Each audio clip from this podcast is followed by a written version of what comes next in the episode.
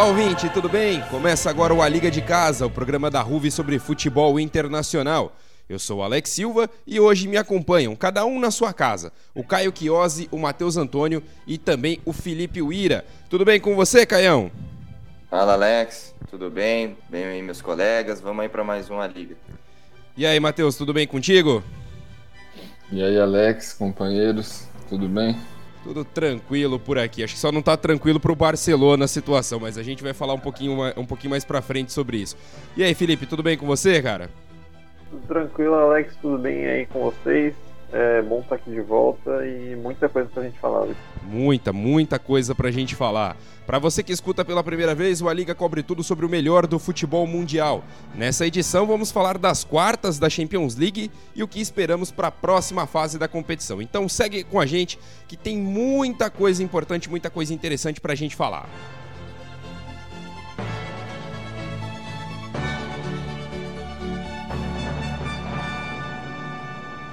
Bom, gente, no último episódio nós fizemos aqui as nossas apostas para essa fase, né? E acho que deu para perceber que a gente não entende nada de futebol, porque aconteceu praticamente tudo o oposto.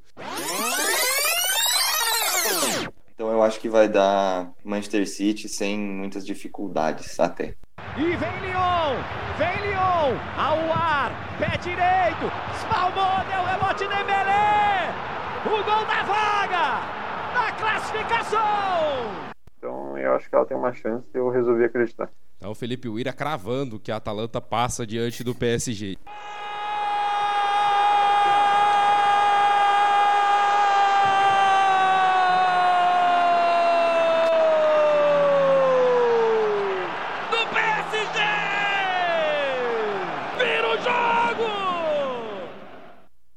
Também vou na mesma linha que vocês. Acompanho o relator, acho que dá o Atlético de Madrid também. É fim de jogo em Lisboa! O RB Leipzig, sim, está entre os quatro melhores times do continente. Elimina o Atlético de Diego Simeone para mim o melhor jogo, talvez o confronto mais equilibrado dessas quartas de final, Barcelona e Bayern de Munique. Jogo grande e eu vou apostar no Barcelona Levantamento, olha o toque pro meio, olha o Coutinho, mais um, mais um! Gol! Dois do Coutinho! 8 a 2!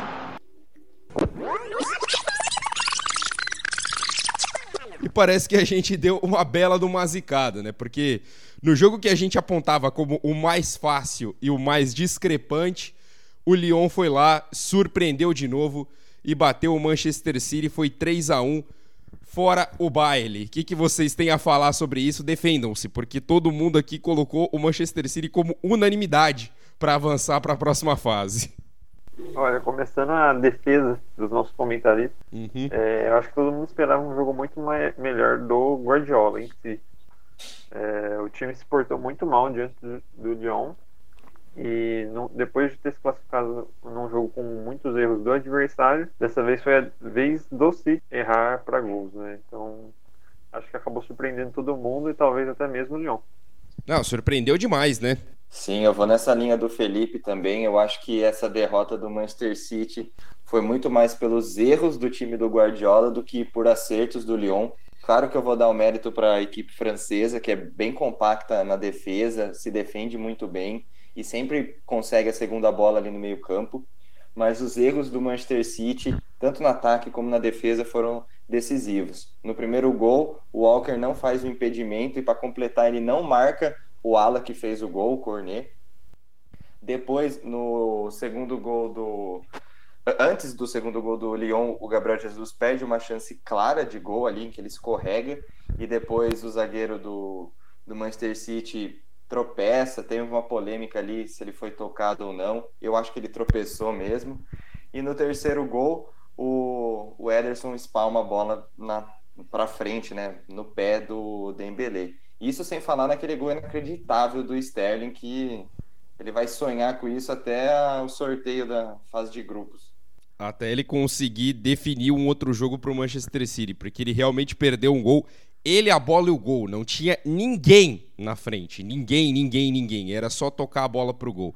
E aí eu já, já aproveito para perguntar pro, pro Matheus, porque realmente foi uma polêmica.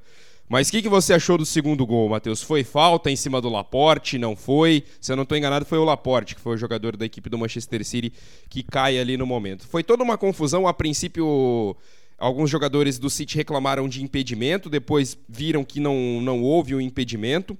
Eu a, achei uma, uma jogada um pouco estranha, porque, na minha opinião, o jogador que estava em posição irregular não tenho certeza, não sou árbitro nem nada. Na minha percepção, ele participa da jogada.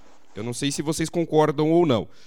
De uma maneira direta ou indireta, ele participa da jogada. Só que a questão da falta em si no Laporte, para mim, não houve. Ele caiu, ele tropeçou sozinho, pelo menos no lance que eu vi na, na, na transmissão feita pelo Esporte Interativo aqui para o Brasil.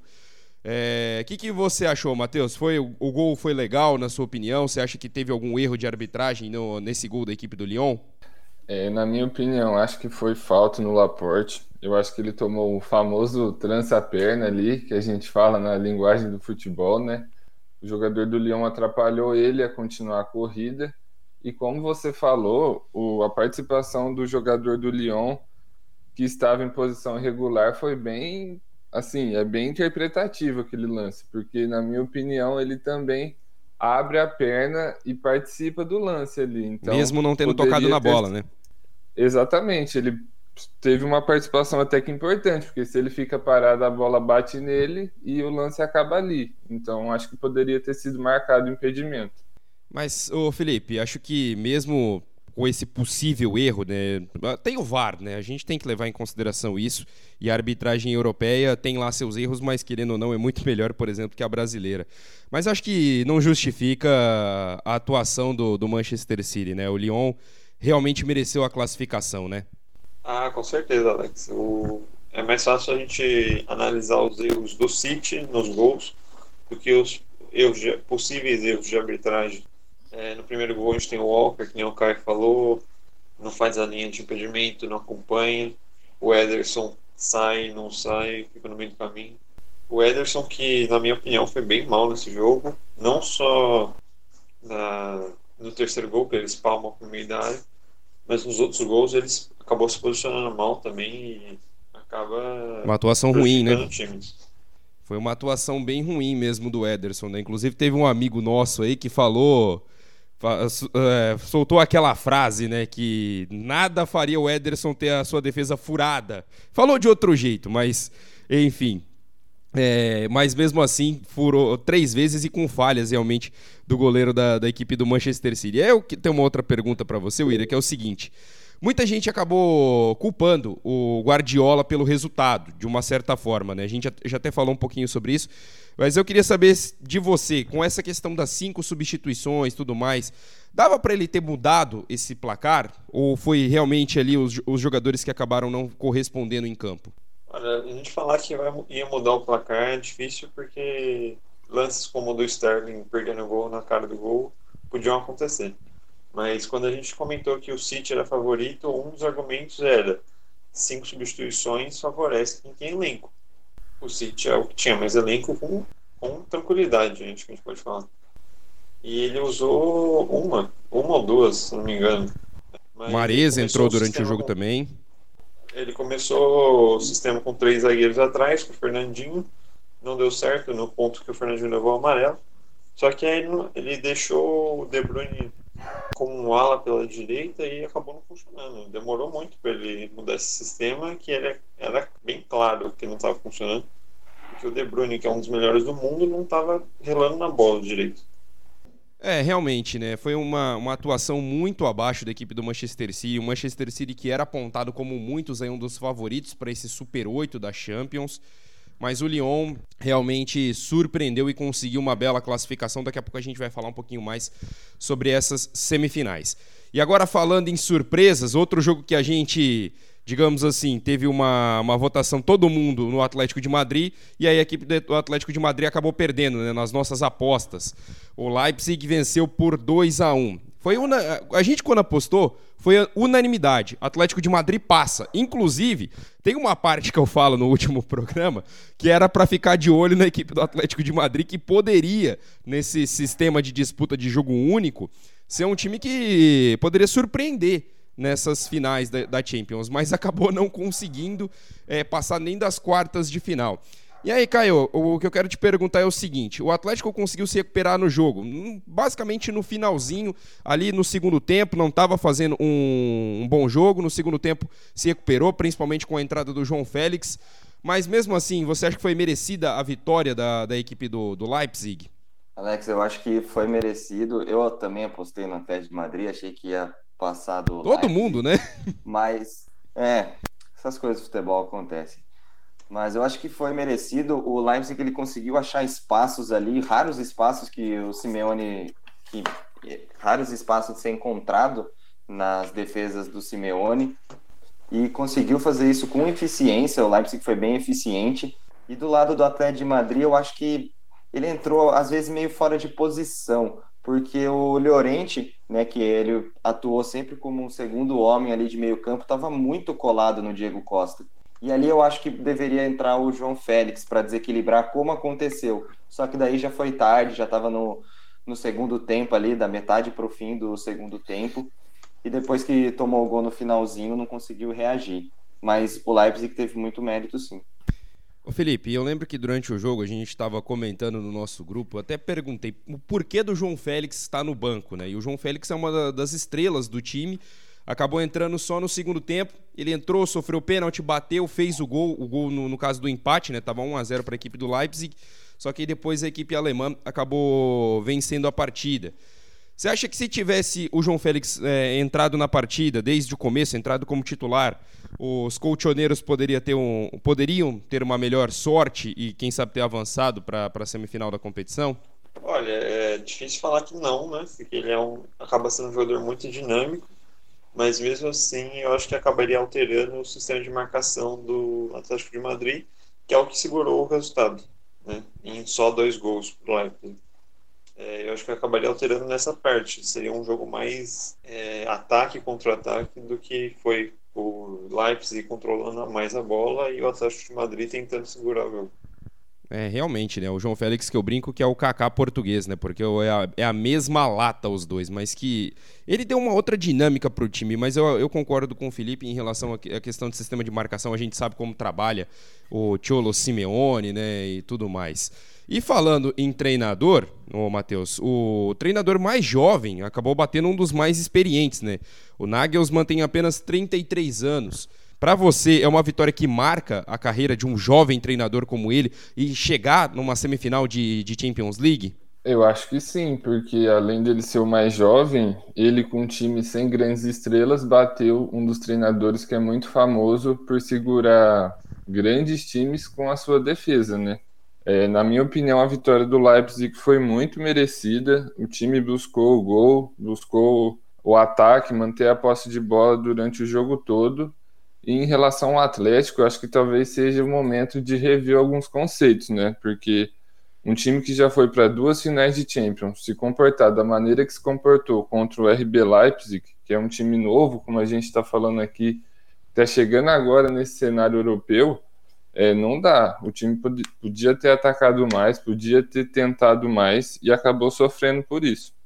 Inclusive, eu vou fazer uma outra pergunta aqui fora do roteiro é, que eu ouvi alguns comentários, eu acho interessante também que seja pontuado isso. O Simeone tinha feito muito com, teoricamente, um elenco mais reduzido, com uma folha de. Uma, não uma folha de pagamento, mas enfim, com, com menos recursos levando o time para a final da Champions League em 2014 contra o Real Madrid, e a outra não vou me lembrar agora exatamente o ano, mas também contra a equipe do, do Real Madrid, foi 2017, né, a final, 2016. Temporada, 2016, perdão, 2016. temporada 15-16. E agora o Atlético de Madrid com mais recursos fez uma contratação cara, que foi a contratação do João Félix, fez outras contratações também.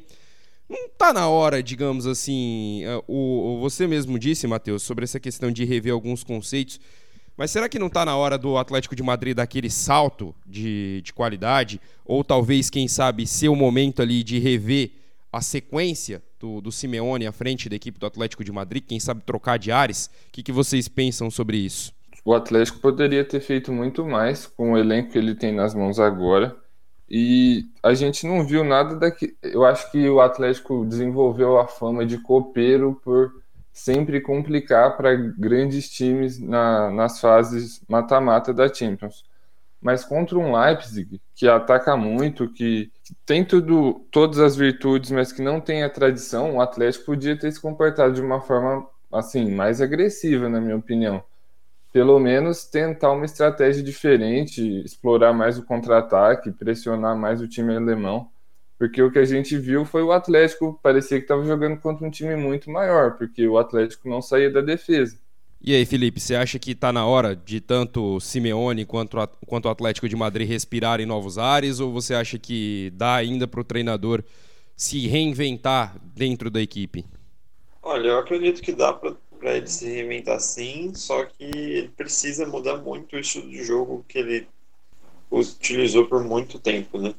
Se a gente vê esses últimos times que sobraram na, na Champions League, a gente vê um padrão de jogo bem básico, assim, ofensivo. É, claro que cada um tem seu estilo baseado no seu elenco, mas nenhum time acho que fez o que o Atlético fez contra o Leipzig, que é segurar o jogo e tentar levar para os pênaltis, talvez. Então, numa situação dessas, perder para um time que não tem nem 20 anos de idade ainda é bem vou dizer preocupante, mas talvez seja uma indicação de que eles devem mudar o estilo de jogo.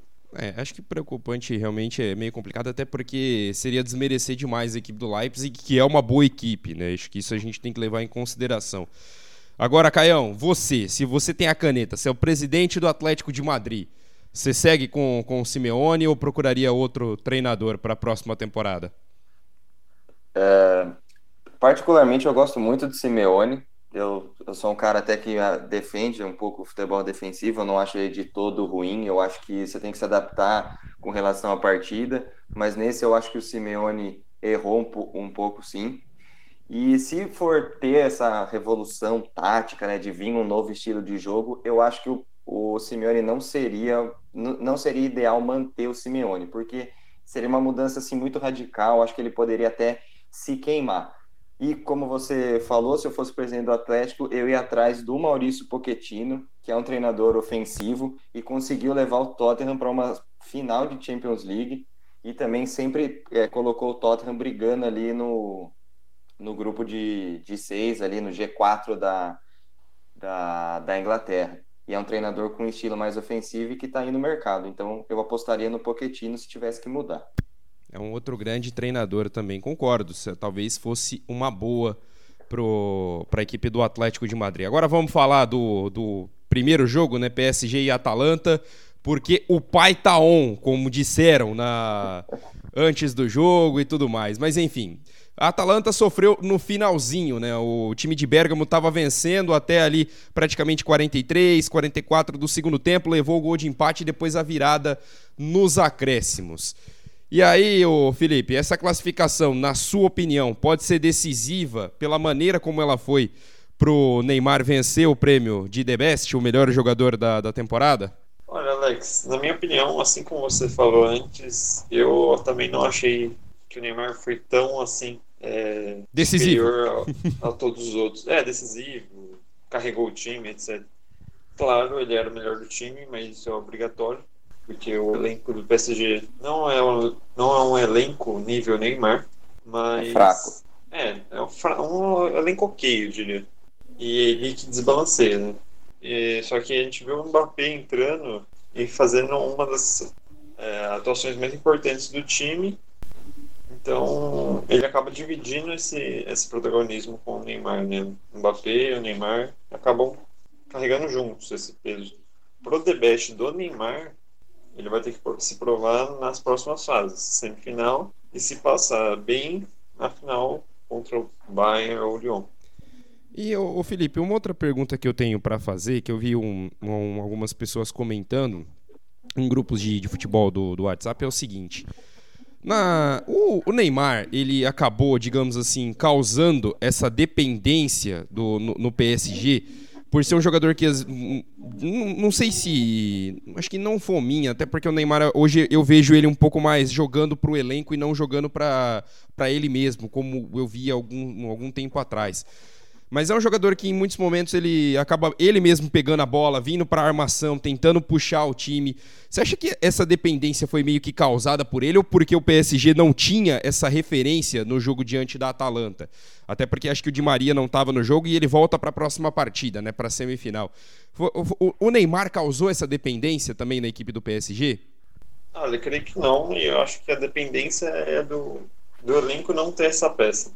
O PSG não tem um, um jogador que seja essa função de armador que não seja o Neymar. Então ele tem que sair da posição dele, voltar para o meio do campo e começar a criar jogadas. Só que como a gente viu, ele não tem para quem criar jogadas. Né? Os alas do time são muito fracos. O Bernard ele é muito estranho porque ele dá uns picos de alta qualidade, depois volta para o normal dele, que é ser ruim.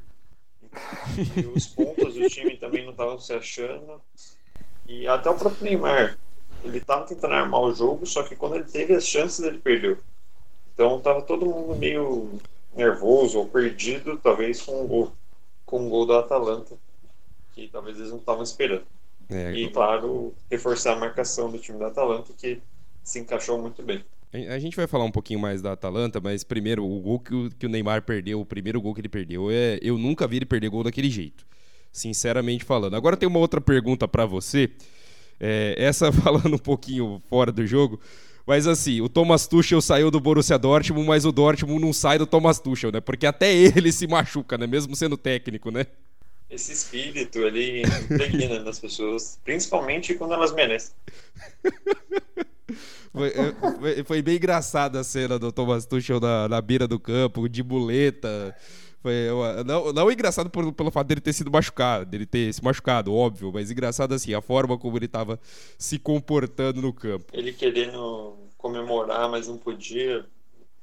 parado, sentado, comemorando. Exatamente.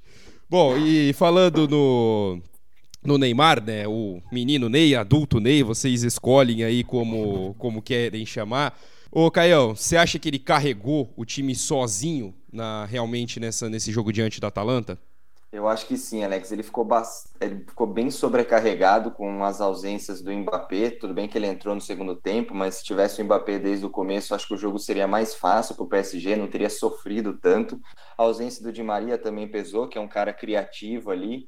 E toda essa parte de criação e de armação das jogadas ficou toda nas costas do Neymar. Então, você via que ele pegava a bola ali na faixa central, no meio-campo, e tentava avançar e tentava distribuir o jogo. Ele, ele foi o jogador que mais completou dribles, né? Ele deu 16 dribles, igualando o Messi em uma temporada passada, aí eu não vou lembrar qual. Ele tomou muitas faltas também, então ele foi o grande protagonista desse jogo. É, além disso, eu queria destacar que o Cavani também fez falta nesse jogo, porque você viu que o Icardi ficou totalmente encaixotado na defesa da Atalanta e não, não saía da área, não se apresentava. E o Cavani, pelo menos, incomodaria o, os dois zagueiros, os três, ah, em determinado momento da Atalanta ali, dependendo da, do momento do jogo. Mas eu acho que o Neymar ficou sobrecarregado sim. É, o Icardi, que foi o motivo, inclusive, de várias piadinhas é, infames, vamos assim dizer, durante o jogo. É, e o Matheus, o, o, PSG com o Neymar, com o Moicano feito, caixinha de som estourando, o, a, o famoso Juliette. É, você acha que a equipe do PSG é favorita para erguer a, a orelhuda nessa temporada pela primeira vez? Olha, no programa passado eu falei que era. Eu não vou mudar meu palpite, vou manter. só que depois do jogo do Bayern, e assim, olhando o jogo do Bayern e olhando o que o PSG jogou contra a Atalanta, é, vai ser muito na, no coração que a gente vai ter que acreditar nesse favoritismo aí, porque como é, o Felipe e o Caio falaram, o, o, Neymar teve que carregar o time, assim, teve que participar da armação, teve que finalizar grande parte é, da, da chance no primeiro tempo. E eu me surpreendi vendo o PSG jogar, porque falta muita coisa ali naquele time, né? Os laterais, o Ira citou o Bernard, o Keller, meu amigo, é complicado ali, hein? Keller que é a invenção do Tuchel de lateral, porque ele é zagueiro. Não sei é, de onde então, ele tirou que é lateral. E assim, faltou, óbvio que não tinha de Maria, não tinha o Verratti, que é fundamental para fazer a ligação defesa-ataque, só que para numa eventual final contra o Bayern, que é o que teoricamente é o mais provável de acontecer, o PSG vai ter que melhorar muita coisa para levantar o título. É, concordo. E eu falei que a gente ia falar um pouquinho mais sobre a Atalanta, eu queria que vocês comentassem algumas coisas, porque assim, o time da Atalanta é um time que me surpreendeu, basicamente. Para quem não acompanha, não acompanha tanto o campeonato italiano, como é o meu caso, até porque não está tendo transmissão aqui para o Brasil do, do campeonato italiano. Atalanta fez 98 gols na, na temporada do, do campeonato italiano. Fazia um bom jogo diante da equipe do, do, do PSG. E por muito pouco não avançou, por muito pouco não desbancou o favorito e acabou passando para as semifinais. Na visão de vocês, o que, que faltou para o time italiano conseguir essa, essa classificação para a semifinal? Olha, Alex, eu acho que faltaram peças boas o suficiente para a altura do campeonato. Você vê que o, o Zapata, lá para o fim do jogo, já não aguentava mais ficar em campo, estava errando tudo que tentava. E aí o time começa a sentir. É um time que precisa muito de condicionamento físico, porque a marcação é muito alta é, vários ataques do PSG são na correria e a Atalanta apostando muito na linha de impedimento alta. E, só que aí você vê as substituições e elas não conseguem repor ao nível do primeiro time, né? Entrou o Muriel, por exemplo. Na minha opinião, parece não ter condição de entrar naquele jogo contra o PSG numa quarta de final de Champions. Ele teve a chance, mas ele não conseguiu dominar a bola, fazer a jogada. Então eu acho que foi isso, foi falta de elenco. E também tem um outro também detalhe, vou... né? O... É, eu já vou aproveitar, Caio, e emendar uma pergunta para você, você já pode ir nesse raciocínio, porque assim, a Atalanta está classificada para a próxima Champions. É um time que, mantendo essa base, talvez com algumas contratações pontuais, pode surpreender de novo nessa próxima temporada? Eu acho que pode sim, Alex. É, vou concordar com o Felipe também que faltou condicionamento físico para a Atalanta, mas muito em função do estilo de jogo que ela emprega, é, de marcar bem em cima. Você via no jogo que eles limitavam muito as opções de passe para o Paris Saint-Germain, eles iam numa blitz assim, cercando os jogadores, e fazer isso 90 minutos é complicado. Também senti a falta do Illicit, que é um atacante, é, tá, era o artilheiro da, da, da Atalanta, um jogador alto, que tem um bom chute, que incomoda os zagueiros. Senti um pouco a falta dele também.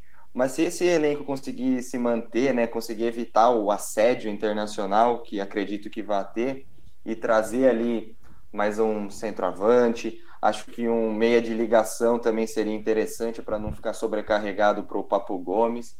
Pode nos surpreender novamente, sim. E, Matheus, tem um outro detalhe que eu, eu, vi algumas pessoas falando também, que a Atalanta recuou, que a Atalanta foi, digamos assim, dando espaço para a equipe do PSG. Mas não sei se você vai concordar comigo. Eu vejo muito que a equipe do PSG também foi construindo esse jogo, né? Foi tentando encurralar a equipe da Atalanta. E aí também essa questão física acho que pesou no final para a equipe do PSG conseguir a virada, né? É, concordo com você, sim. Principalmente depois da entrada do Mbappé, o lado direito da Atalanta ali ficou muito sobrecarregado, ele deu ele trouxe muita velocidade para o jogo, né? O PSG começou a empurrar a Atalanta para trás e até por conta desse problema no condicionamento físico do time italiano, faltou perna para puxar o contra-ataque e conseguir matar o jogo. Então, foi um conjunto de coisas que fez com que a Atalanta perdesse esse jogo. É, concordo. Eu acho que é um time que realmente pode surpreender aí numa próxima temporada, né? Veremos. E agora vamos falar do massacre que aconteceu em Lisboa, né? Porque isso não foi um jogo, foi um atropelo o que aconteceu. Bayern de Munique 8, Barcelona 2. E o detalhe, né? Um dos gols do Barcelona, marcado também pela equipe do Bayern de Munique. Um golaço contra, por sinal, o primeiro gol da equipe do Barça. Mas aí, ó, é, pra gente começar esse debate, no último episódio, a gente falou que esse era o mais difícil dos jogos. É, e, e, aí, o que, que aconteceu, Caio? Por que, que foi tão desequilibrado esse Bayern de Munique e, e Barcelona? Eu acho que a gente falou isso muito pela camisa dos dois clubes e não muito pelo momento que eles estavam passando, né? Poxa, dentro de campo um Barcelona totalmente desorganizado. totalmente desorganizado, sem equilíbrio. E o Bayern não perdoou, o Bayern jogando muito. Eu queria destacar muito o Thiago, que partida fenomenal dele. O Afonso Davis também estava deitando e rolando naquele lado direito do Barcelona, que é bem fraco, com Semedo e Sérgio Roberto. Acho que o Setien escalou errado, devia ter colocado o Vidal para ajudar o Semedo e colocado o Sérgio Roberto na, do lado esquerdo, porque o Jordi Alba já é um bom lateral e poderia evitar algumas descidas ali do Kimmich. Mas o Barcelona totalmente desligado, é, o Messi também sem fazer muita coisa, não, não criou nenhuma jogada que levou. Bem perigo, marcado, assim, né? Que deu muito trabalho. Bem marcado também. Acho que eu me lembro, Mas... Caião, teve uma jogada que ele fez pelo lado direito, cortando para o meio, batendo, que o Neuer teve que fazer uma defesa interessante. Foi logo no começo do jogo. Mas também depois que Sim. o Bayern dominou, acabou. Não, não teve mais nada do Messi. Exato. E, poxa, e o Barcelona dependia muito dele, né? Total desorganização, acho que é a palavra certa. Exatamente. Você falou do Semedo e do Alfonso Davis. É, o Semedo acho que perdeu o rumo de casa, né? Depois da, daquele lance, né? Ali pela, pela, pelo lado esquerdo do campo. E o detalhe, né? O, quando a gente estava assistindo o jogo, eu comentei no, com, no, no WhatsApp, no, no, nosso grupo, né? No, no, no, grupo que a gente tem falando sobre futebol. E o Ira pegou e falou assim: tá todo mundo falando do Semedo. Mas o Alfonso Davis também deixou para trás ali, sem nem conversa, o, o, Messi e o Soares também na jogada, né? Foi uma jogadaça, um golaço realmente da, da equipe do Bayern de Munique. E eu já aproveito também para perguntar para você, Will, é o seguinte: esse placar elástico, esse 8 a 2 que era uma coisa que ninguém imaginava. Aliás, ninguém não, né? O Marcelo Beckler do Esporte Interativo foi o único que cravou antes que o Bayern de Munique ia golear o, o Barcelona. Mas é, esse placar elástico, é mais mérito do, do Bayern de Munique ou só mostra realmente como o Barcelona estava péssimo, mal e desorganizado? Alex, eu acho que muito mais mérito do Bayern de Munique, porque mesmo que o Barcelona fosse um time encaixado, eu acho que essa foi uma das melhores partidas do Bayern de Munique que eu, que eu já vi, provavelmente. O sistema de marcação do Hans Flick ele funcionou perfeitamente. Assim, ninguém do Barcelona recebia a bola sem ter pelo menos dois marcadores. Nessa situação fica impossível jogar. Qualquer que fosse o time, ia ser um jogo dificílimo e podia virar um 4 a 0 por exemplo. Claro que um 8 a 2 é, é muito mais do que um, uma goleada, né? Eu acho que de, evidencia muito um trabalho que foi sendo carregado pelo Messi e agora termina nesse 8 a 2 histórico é, é, é, muito difícil falar desse jogo porque o Barcelona realmente estava fraco e o, o Bayern de Munique não perdoou nenhum erro. A linha de marcação super alta com o Alaba e Boateng. Eu acho que a, a maior parte do jogo o Boateng e o Alaba estavam na linha do meio campo do que na linha da área. E quem fez o papel do zagueiro, na verdade, foi o Neuer. É muito mais fácil a gente evidenciar como o Bayern jogou bem do que como o Barcelona jogou mal. É, realmente, né? O Bayern jogou demais, assim. Ainda, na minha humilde opinião, ainda teve o. Aquela. Sabe aquele momento, assim, no, um, nos confrontos, duelos, que você enfia a espada no inimigo e torce ela? Eu acho que essa torção foi quando o Felipe Coutinho entrou e fez dois gols. Porque ali foi pra. Foi para realmente desmontar a equipe do Barcelona. Já tava uma goleada de 6 a, 6 a 1 6 a 2 já. É, e aí o Felipe Coutinho entra, faz mais dois gols, dá aquele golpe de misericórdia mesmo, assim, para acabar com o time. Foi? Pode falar. Falando, falando no Coutinho, acho que ele é uma das evidências de como essa gestão do time foi muito ruim. Né? Das três maiores contratações do Barcelona, as três estavam no banco. Uma na do Bayern. E entrou e fez dois gols. E a única que entrou e fez gol foi o Coutinho. Exatamente, né? E foi. E é realmente, é um jogo até difícil de analisar realmente, porque foi um massacre. Essa aqui é a verdade. E além disso, ô Matheus, a comparação com o 7 a 1 é inevitável, né? Alemães em campo, Miller fazendo gol, Júlio César na transmissão. É, mas aí, qual foi a pior, na, na sua opinião? O, o 7 a 1 ou 8 a 2 Eu sei lá, eu, eu tenho na minha humilde opinião que acho que são equivalentes. Foram ambos catastróficos, digamos assim, para quem perdeu, né? Eu acredito que sim, porque acho que é até curioso uma comparação, entre aspas, entre Barcelona e Brasil. Os dois times estavam se valendo muito da camisa na competição e toda a esperança estava na estrela do, do, da equipe. No caso, o Messi jogou. Em 2014, o Neymar nem participou do jogo. Mas eu ainda fico com 7 a 1 viu, Alex? Porque semifinal de Copa. Jogando assim, em casa, nunca né? vai ser esquecido esse 8 a 2 do Barcelona. Mas o Barcelona pode contratar uns reforços, melhorar o time e estar tá na final da Champions na próxima temporada. Copa do Mundo é de 4 em 4 anos e tomar 7 em casa não é fácil, não, viu? É, realmente. Eu, eu acho que são ambos catastróficos, mas eu acho que esses fatores aí que você pontuou realmente podem diferenciar um, um, do outro, né? Mas que foi assim, foi é histórico. É, essa Champions por, por si só já é histórica, né? Por, por tudo que aconteceu, pelos jogos da, a partir das quartas de finais serem de, de mata, né? Sem ter o, a partida de volta, sem torcida e tudo mais. Mas acho que o Bayern de Munique fez questão aí de colocar mais um mais um temperinho nessa, nessa reta final de Champions League, fazendo esse 8 a 2 que com certeza vai ficar marcado por toda a história da, da Champions. Foi uma coisa assim. Foi absurdo o que aconteceu. Eu fiquei. Eu, particularmente, fiquei perplexo quando vi o resultado final do jogo. Não esperava de forma alguma. E, e as comparações são inevitáveis, né? Até o pessoal brincando na entrevista do Piquet, né?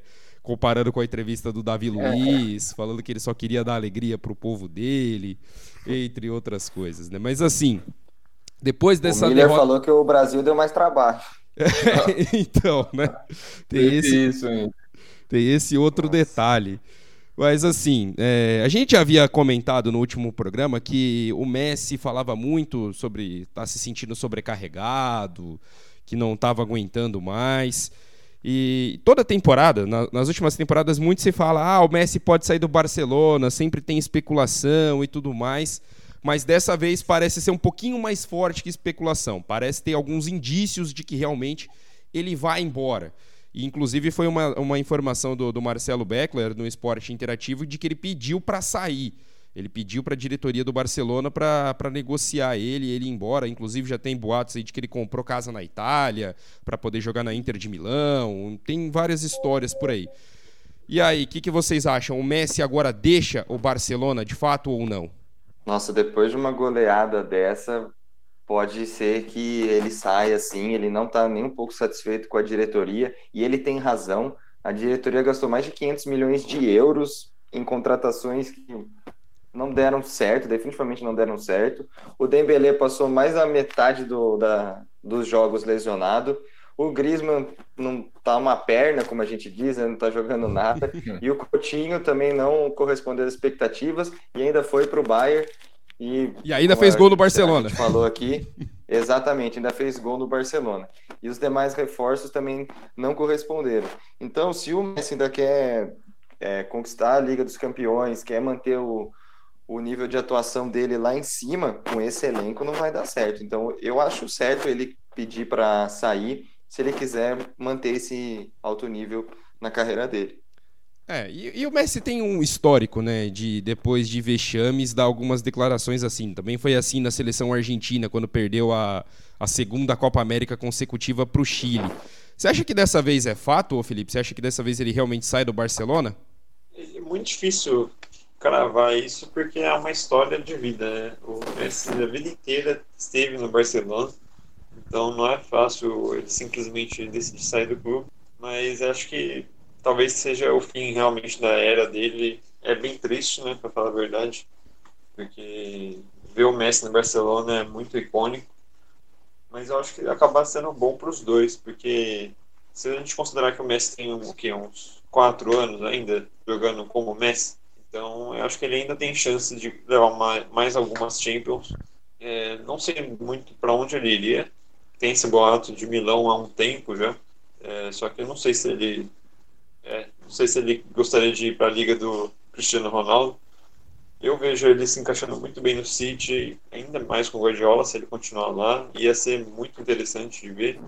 Messi e De Bruyne no mesmo time. E pro Barcelona eu digo que é bom, nunca é bom perder o Messi, né, na verdade, mas eu digo que é bom para ele conseguir pensar como um elenco e não mais quais peças vão agradar o Messi. Então talvez eles comecem a pensar mais nessa direção. Claro que se eles venderem o Messi, vai vir um caminhão de dinheiro que pode virar vários reforços. É, isso é verdade, né? Dá para se pensar numa reformulação. E aí, Matheus, eu vou mudar um pouquinho a pergunta para você pelo seguinte: Cristiano Ronaldo é, tem toda uma carreira já consolidada, construída e foi campeão por onde ele passou. No United, foi levou a Champions e também levou a Premier League pelo United, foi melhor do mundo por lá. No Real Madrid, ganhou o Campeonato Nacional, ganhou a Champions League também, ganhou quatro inclusive, também levou o prêmio de melhor do mundo. Na Juventus, por enquanto ele só levou o Scudetto, mas assim já foi campeão. Será que não é o momento, talvez, da gente ver o Messi jogando em outro clube e mostrando que ele não é jogador só do Barcelona, digamos assim? Eu acho que é um, é um questionamento interessante, né? Porque esse foi sempre foi um dos pontos na discussão entre Messi e Cristiano Ronaldo, que no caso os fãs do Cristiano Ronaldo usam, né? Mas assim, seria interessante ver ele no City. Na Itália eu não vejo ele se encaixando bem na Inter de Milão ou em qualquer outro clube, para ser sincero, não vejo muita diferença. Assim, não acredito que vão oferecer muito mais do que estão oferecendo no Barcelona para ele. E só voltando um pouquinho no que os meninos falaram, que ele deve sair, claro, ele tem todo o direito, ele fez muito pelo Barcelona, mas é da hora que a gente vê o ídolo, né? Assim, ele é ídolo eterno, maior jogador da história do clube.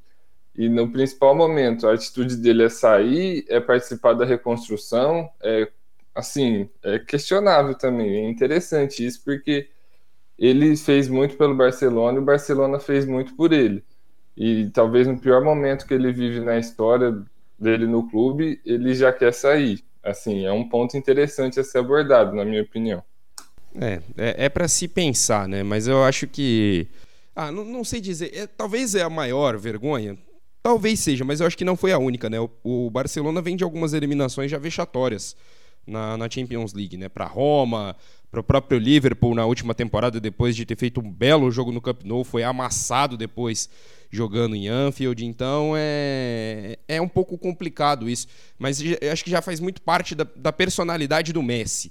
E eu falo isso principalmente vendo na, na seleção argentina. E eu gostaria de ver ele em outro clube. Acho que seria muito legal, não só para não só para o Messi em si, mas para o futebol como um todo. Acho que até para a gente ter um pouquinho mais de parâmetro nessa discussão Messi Cristiano Ronaldo, aí ter um, um, um argumento a mais, seria bem legal ver ele em outro clube.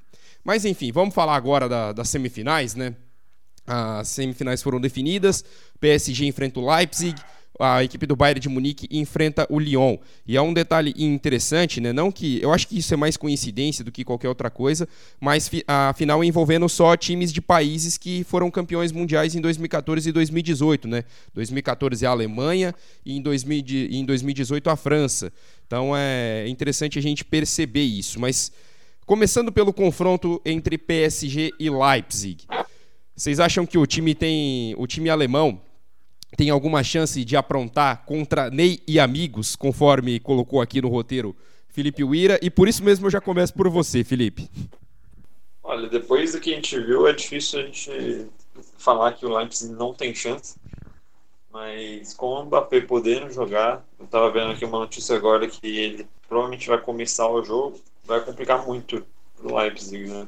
Agora o Neymar vai ter um dos seus amigos para complicar o jogo no ataque. É, tem que ver se o sistema do Nagelsmann vai conseguir aguentar o PSG. Se sim, ele pode apontar, mas dessa vez eu acho que o PSG passa.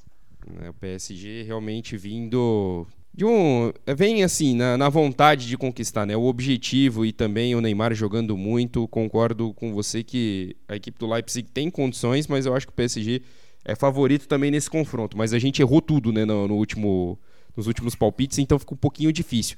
Mas e aí, Caião, o que, que você acha desse, desse confronto? É, agora vou, a gente tem que tomar um pouco mais de cuidado agora para dar palpites, porque o último programa foi tenso. Foi desastroso. Mas, é, para não falar outra coisa. É, vai ser um jogo bem interessante. Eu acho que o, o técnico do Leipzig, o Nagelsmann, ele vai, eu acho que ele vai ter que abrir um pouco a mão do seu sistema ofensivo para fechar um pouco mais a casinha, para não dar tanto espaço assim para o Neymar e para o Mbappé é, se, o, Di Maria jogar também vai ser perigoso, porque no jogo contra o Atlético deu alguns espaços que não deveriam ser dados, e se isso acontecer contra o PSG, o, o PSG não vai vacilar, eu acredito. como vacilou o Atlético de Madrid. Do lado do PSG, acho a mesma coisa. Se a zaga der muito espaço para o ataque do Leipzig, que é um ataque veloz, mesmo sem o, o Timo Werner, se mostrou um ataque é, rápido, pode ter, ter problemas também. Então, acho que os dois times têm que ajustar essas, esse setor do campo e aí a gente vai ter um grande jogo. E aí, Matheus, qual a sua expectativa para esse confronto? Eu acho que o PSG vai enfrentar algo parecido com o que ele enfrentou contra a Atalanta, um time que não tem necessariamente uma grande estrela, mas que é muito bem treinado. Não acho que eles vão mudar o estilo de jogo deles agora, acho que nem faria sentido, que eles chegaram até a semifinal jogando dessa forma. E caso o PSG não passe, acho que seria zebra em função dos elencos, mas em função do que, assim, da bola que o Leipzig está jogando, acho que eles têm sim condições de ganhar do PSG, apesar do PSG ser o favorito. Então, para você, PSG passa, né? Só para registrar. Passa, passa. Ó, então, fechamos questão. Quatro, quatro palpites para o PSG, nenhum para o Leipzig, ou seja, o Leipzig está na final já da Champions League, considerando o nosso tá último tá programa. É, é, eu acho que dá PSG. É, eu também acho, o Felipe também, pelo, pelo comentário dele, também deu a entender isso. Então, por, portanto, aqui no, no nosso programa, 4 pro, pro PSG, 0 pro Leipzig em palpites, não em placar, óbvio. Mas é, eu acho que, o, considerando os nossos palpites, o Leipzig vai para a final. Mas assim, brincadeiras à parte, acho que o PSG tem mais elenco, tem dois jogadores que para mim são acima da média, que é o, o Neymar e o, e o Mbappé, podem realmente desequilibrar a partida. E considerando também o fato do Di Maria e do Mbappé provavelmente começarem jogando, acho que o PSG vai ter um salto de qualidade em relação à última partida. Então acredito eu que a equipe francesa tenha mais condições de vencer realmente esse confronto. E aí, para a gente finalizar a Liga de hoje, temos também Bayern de Munique e Lyon, o jogo que acontece na quarta-feira. E aí, Caião, você acha que o Bayern consegue repetir o jogo que fez contra o Barcelona? Olha, Alex, eu acho que consegue, mas não vai enfiar oito gols, porque a defesa do Lyon é infinitamente melhor. Né? O sistema defensivo do Lyon é bem melhor que o do Barcelona. Mas vai ser um jogo interessante. É, eu acho que o Bayern consegue manter um nível de atuação. Vai ter mais, eu acho que vai ter mais trabalho dessa vez. Embora a gente tenha que falado que era mais equilibrado, mas o Leão a gente vê que ele é bem compacto na defesa, ele sempre pressiona com dois também. O Bruno Guimarães fez uma baita partida né, contra o Manchester City. É um sistema de defesa bem compacto e que explora bem os contra-ataques. Então vai ser um jogo bem interessante de se ver esse ataque poderoso do Bayern contra essa defesa sólida do Lyon. Seu palpite, passa o Bayern? Vou de Bayern, vou de Bayern. Tá certo, então. E aí, Matheus, o que, que você acha? A equipe do Bayern de Munique consegue repetir o mesmo feito contra o Lyon? Ou você acredita que o Lyon consegue segurar o time dos bávaros? É, eu acho que fazer oito de novo vai ser bem complicado, mas o Lyon, assim, é, o que eu vi do Lyon no jogo contra o City me surpreendeu, porque eles, eu nunca vi o Guardiola ser tão travado por um sistema tático de um time. E o Bayern vai ter um desafio, assim, em tese, porque o Lyon não vai querer ficar com a bola, né? Ele vai se fechar lá atrás e vai explorar o contra-ataque, como o Caio falou. E o Lyon vem sendo muito cirúrgico nesses contra-ataques. O Bayern é favorito, acho que o Bayern passa, mas o Bayern tem que tomar cuidado, porque já foi o City, já foi a Juventus, então... É, esse time do Lyon tá traiçoeiro, né? Então temos dois palpites por enquanto para o Bayern. E aí, o Ira, com clubismo, sem clubismo, quem passa entre Bayern e Lyon? Começando que aqui nunca tem clubismo, né? Análise séria, né? Um programa totalmente imparcial e sério. Mas se o Bayern conseguir repetir a execução do trabalho que fez contra o Barcelona, eu não estou falando de placar, estou falando de encaixar o sistema de jogo, eu acho que o Lyon não tem chance. Como eu falei, o o, o jogo do Bayern contra o Barcelona foi um dos melhores jogos que eu já vi do Bayern de Munique. Mas vai ter um problema aqui, que nem o Caio falou. O time provavelmente vai se fechar lá atrás do Lyon e o sistema defensivo dele funciona bem melhor do que o do Barcelona. Vai ser difícil infiltrar nas linhas, vai ser difícil achar espaço e ainda tem o fator contra-ataque. Uma das peças que o Barcelona não conseguiu executar foi é, o contra-ataque rápido e, o, e, os ataques em si mesmo em velocidade.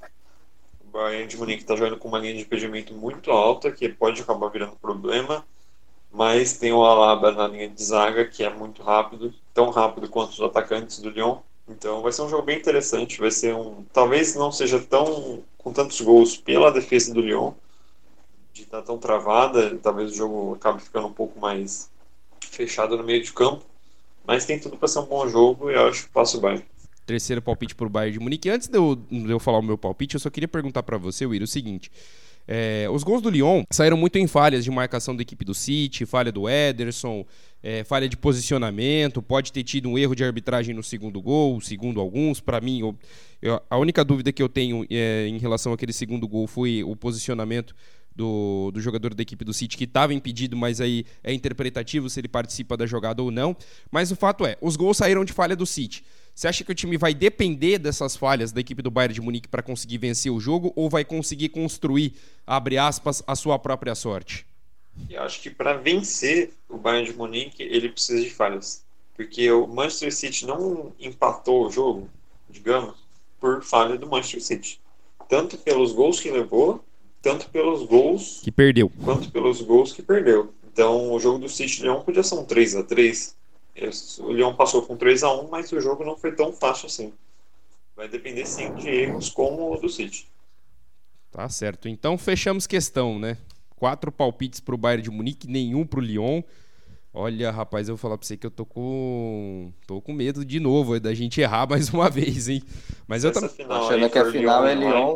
É. É, é, eu acho que Será realmente. Que a Liga vai conseguir zicar até o Bayern de Munique. Será? Ah, não sei. Eu, particularmente, acho que o Bayern de Munique é o favorito para conquistar a Champions. Eu tenho essa percepção, principalmente depois do que aconteceu do jogo contra o Barcelona e também vendo os últimos jogos do Bayern depois da parada. Eu acho que é, é o melhor time é, do, acho que do futebol mundial, realmente. Não, não tem time que acho que jogue tão, tão bem organizado quanto o Bayern de Munique.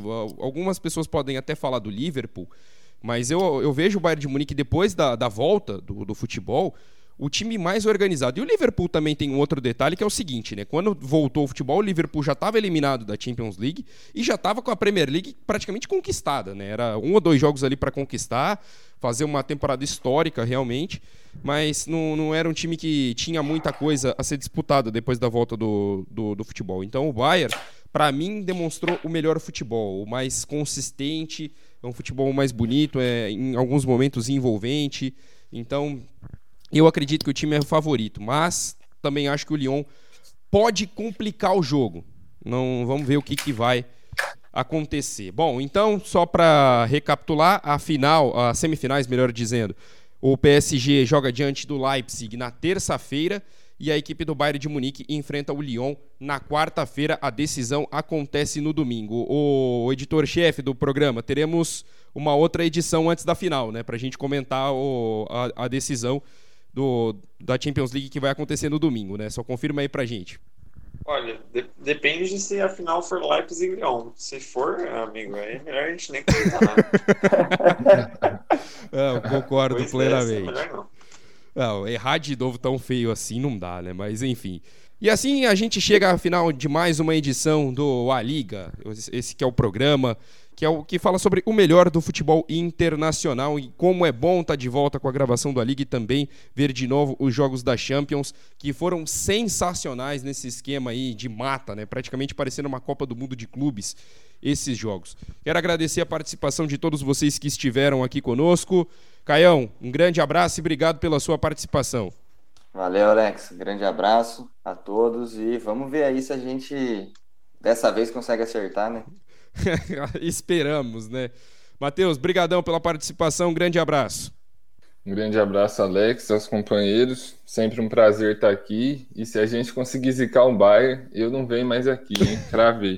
olha só a aposta que o cara tá fazendo, hein? Olha só, hein? Uira, brigadão mais uma vez, viu? Valeu, Alex. Valeu, Matheus e Caio, por estarem mais aí nessa edição bônus semanal. É, é bom ver que não é só meu time que leva a goleada do Bayern. e vamos aí agora ver se a gente tem esse poder de zica.